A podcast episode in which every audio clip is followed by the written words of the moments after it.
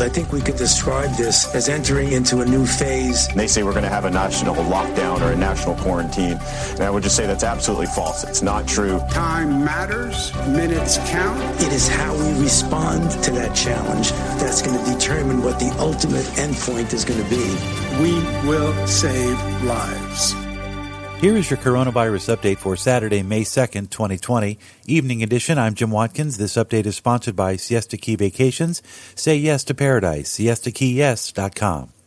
At this hour, just over 3.44 million confirmed cases of coronavirus, 242,675 total global deaths related to or caused by COVID 19.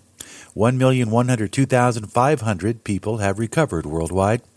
In the U.S. at this hour, 66,400 people have died, 162,000 have recovered. At this time in the U.S., as of Saturday evening, and the number of deaths both in New York and New Jersey are now down for a fourth consecutive day. In New York, the death toll stands at 24,300.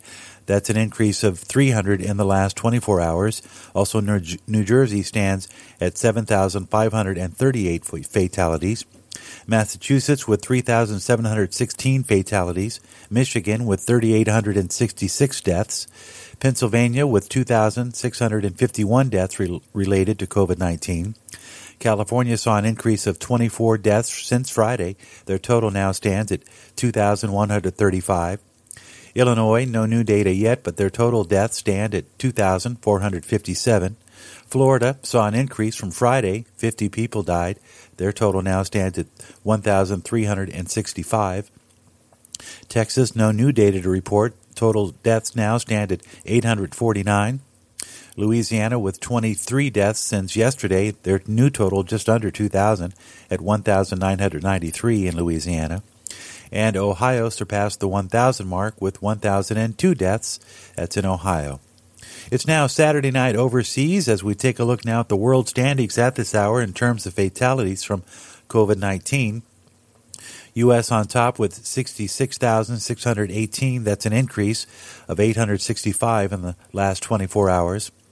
Spain saw 278 additional deaths, bringing their total now to uh, 25,100.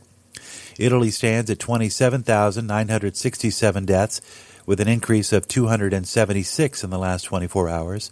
The UK had 621 deaths today. That's a total of 28,131.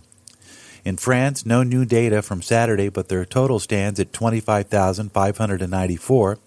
And Germany, also pending new data, their death toll stands at 6,738. In the Western Hemisphere, Brazil reported 24 new deaths in the last 24 hours, bringing their country's total to 6,434. Canada saw another 55 deaths in the last 24 hours, bringing their total to 3,446. And Mexico saw 113 fatalities, bringing their grand total to 1,972. In terms of countries at this hour with the highest fatalities in the last 24 hours, they include on top the U.S., followed by the UK, Italy comes in third. Ecuador with 309 deaths reported in the last 24 hours. Spain with 276 deaths. And Mexico coming in fifth with the mo- most deaths in the last 24 hours at 113.